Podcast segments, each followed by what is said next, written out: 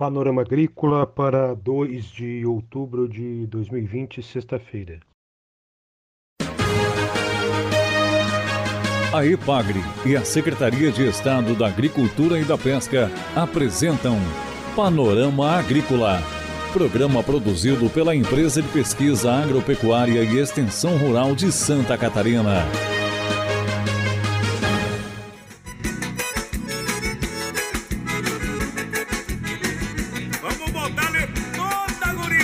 Sexta-feira de lua cheia, 2 de outubro, este é o Panorama Agrícola para você, amigo ouvinte.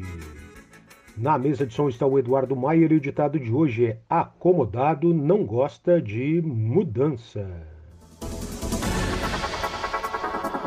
Confira nesta sexta aqui no Panorama Agrícola novidades para melhorar a qualidade do rebanho e do leite em Santa Catarina.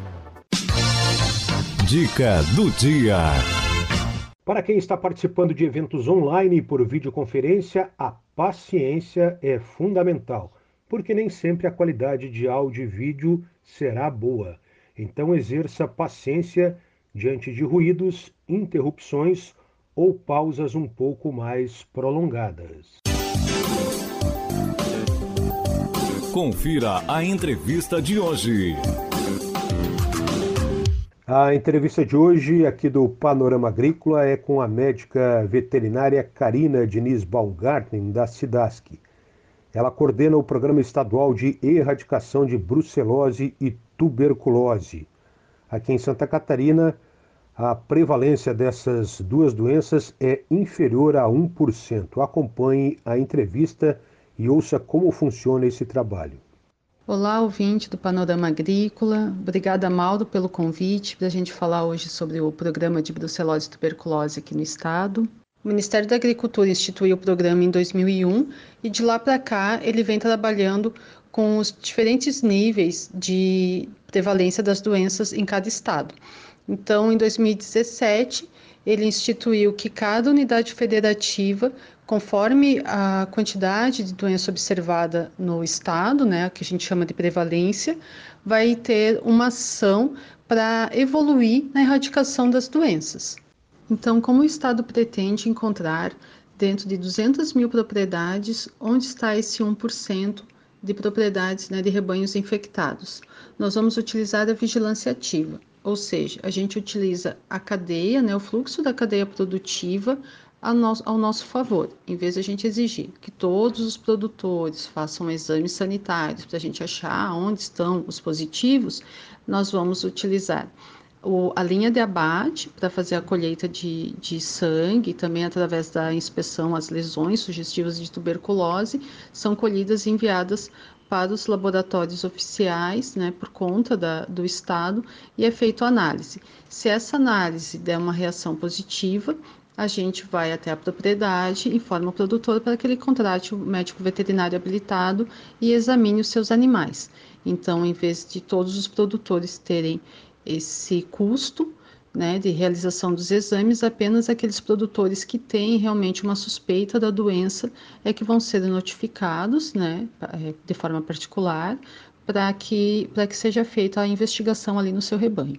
Além dos abatedores frigoríficos, os laticínios também com a publicação da portaria 16, eles vão ser obrigados a colher uma amostra do leite de tanque de cada fornecedor de leite e enviar para o laboratório para fazer uma análise de brucelose, para verificar se naquele leite existe anticorpos, né, existem indícios que alguma daquelas vacas estão infectadas por brucelose.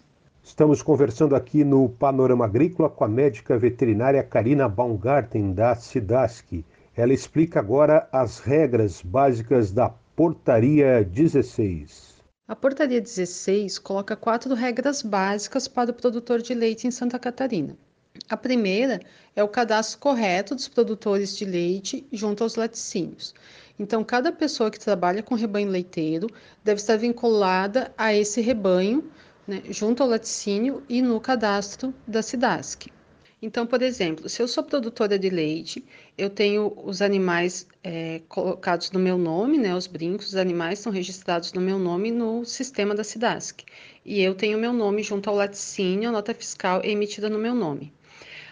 se eu tiver é, um esposo, irmãos, os meus pais, os meus filhos têm o mesmo trabalho junto ao rebanho leiteiro e algum deles está vinculado ao laticínio, ou todos eles estão vinculados ao laticínio para a emissão da nota fiscal do leite, então o que eu tenho que fazer? Eu tenho que entrar em contato com, com a SIDASC ou com o ICASA para que, que eu registre também, junto ao rebanho leiteiro, essas pessoas da minha família, essas pessoas que estão trabalhando na propriedade, junto com o gado de leite, e que elas fiquem vinculadas ao laticínio e ao rebanho leiteiro.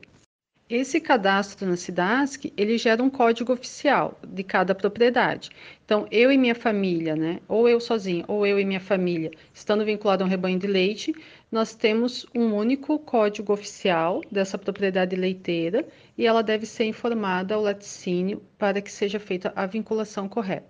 O objetivo desse cadastro, né, esse vínculo, é a rastreabilidade dos produtos lácteos em Santa Catarina. Então, se uma pessoa é fornecedora de leite para um laticínio, obrigatoriamente ela deve estar vinculada aos animais, né, aonde estão os animais no, no campo que produzem esse leite. Karina Baumgartner fala das outras regras. A segunda regra é a aquisição de animais, né, o ingresso de animais reprodutores no rebanho leiteiro com exames negativos de brucelose e tuberculose. Essa é uma regra que já existe na legislação federal desde 2004 e é uma regra de prevenção, né? É simplesmente a prevenção que o produtor está fazendo de trazer essa doença para dentro do seu rebanho leiteiro. Os produtores que possuem rebanho leiteiro e também possuem um rebanho de engorda, eles podem comprar animais para engordar e enviar para o abate né, sem, sem essa exigência do exame, porque esses animais ficarão separados do rebanho leiteiro, eles né, confinam ou engordam ali durante alguns meses e seguem para o abate, sem serem mantidos na reprodução. Então o risco é menor. Agora, se o produtor comprar alguns animais para engorda e esses animais forem conviver com o rebanho leiteiro até chegarem ao momento do abate, é importante que ele faça, né? É um risco que ele tem de trazer um animal com tuberculose ali para dentro do rebanho leiteiro. Então, é importante que faça um exame, pelo menos, de tuberculose nesses bovinos castrados, para que evite que a tuberculose entre no rebanho. A terceira regra é o produtor de leite ter um exame dos bovinos e bubalinos da sua propriedade a cada três anos. Então, seria um check-up da propriedade que ele vai fazer é, em todos os animais acima de 42 dias. O exame de tuberculose é exigido é, em animais né, acima de 42 dias de vida, é, seis semanas de vida.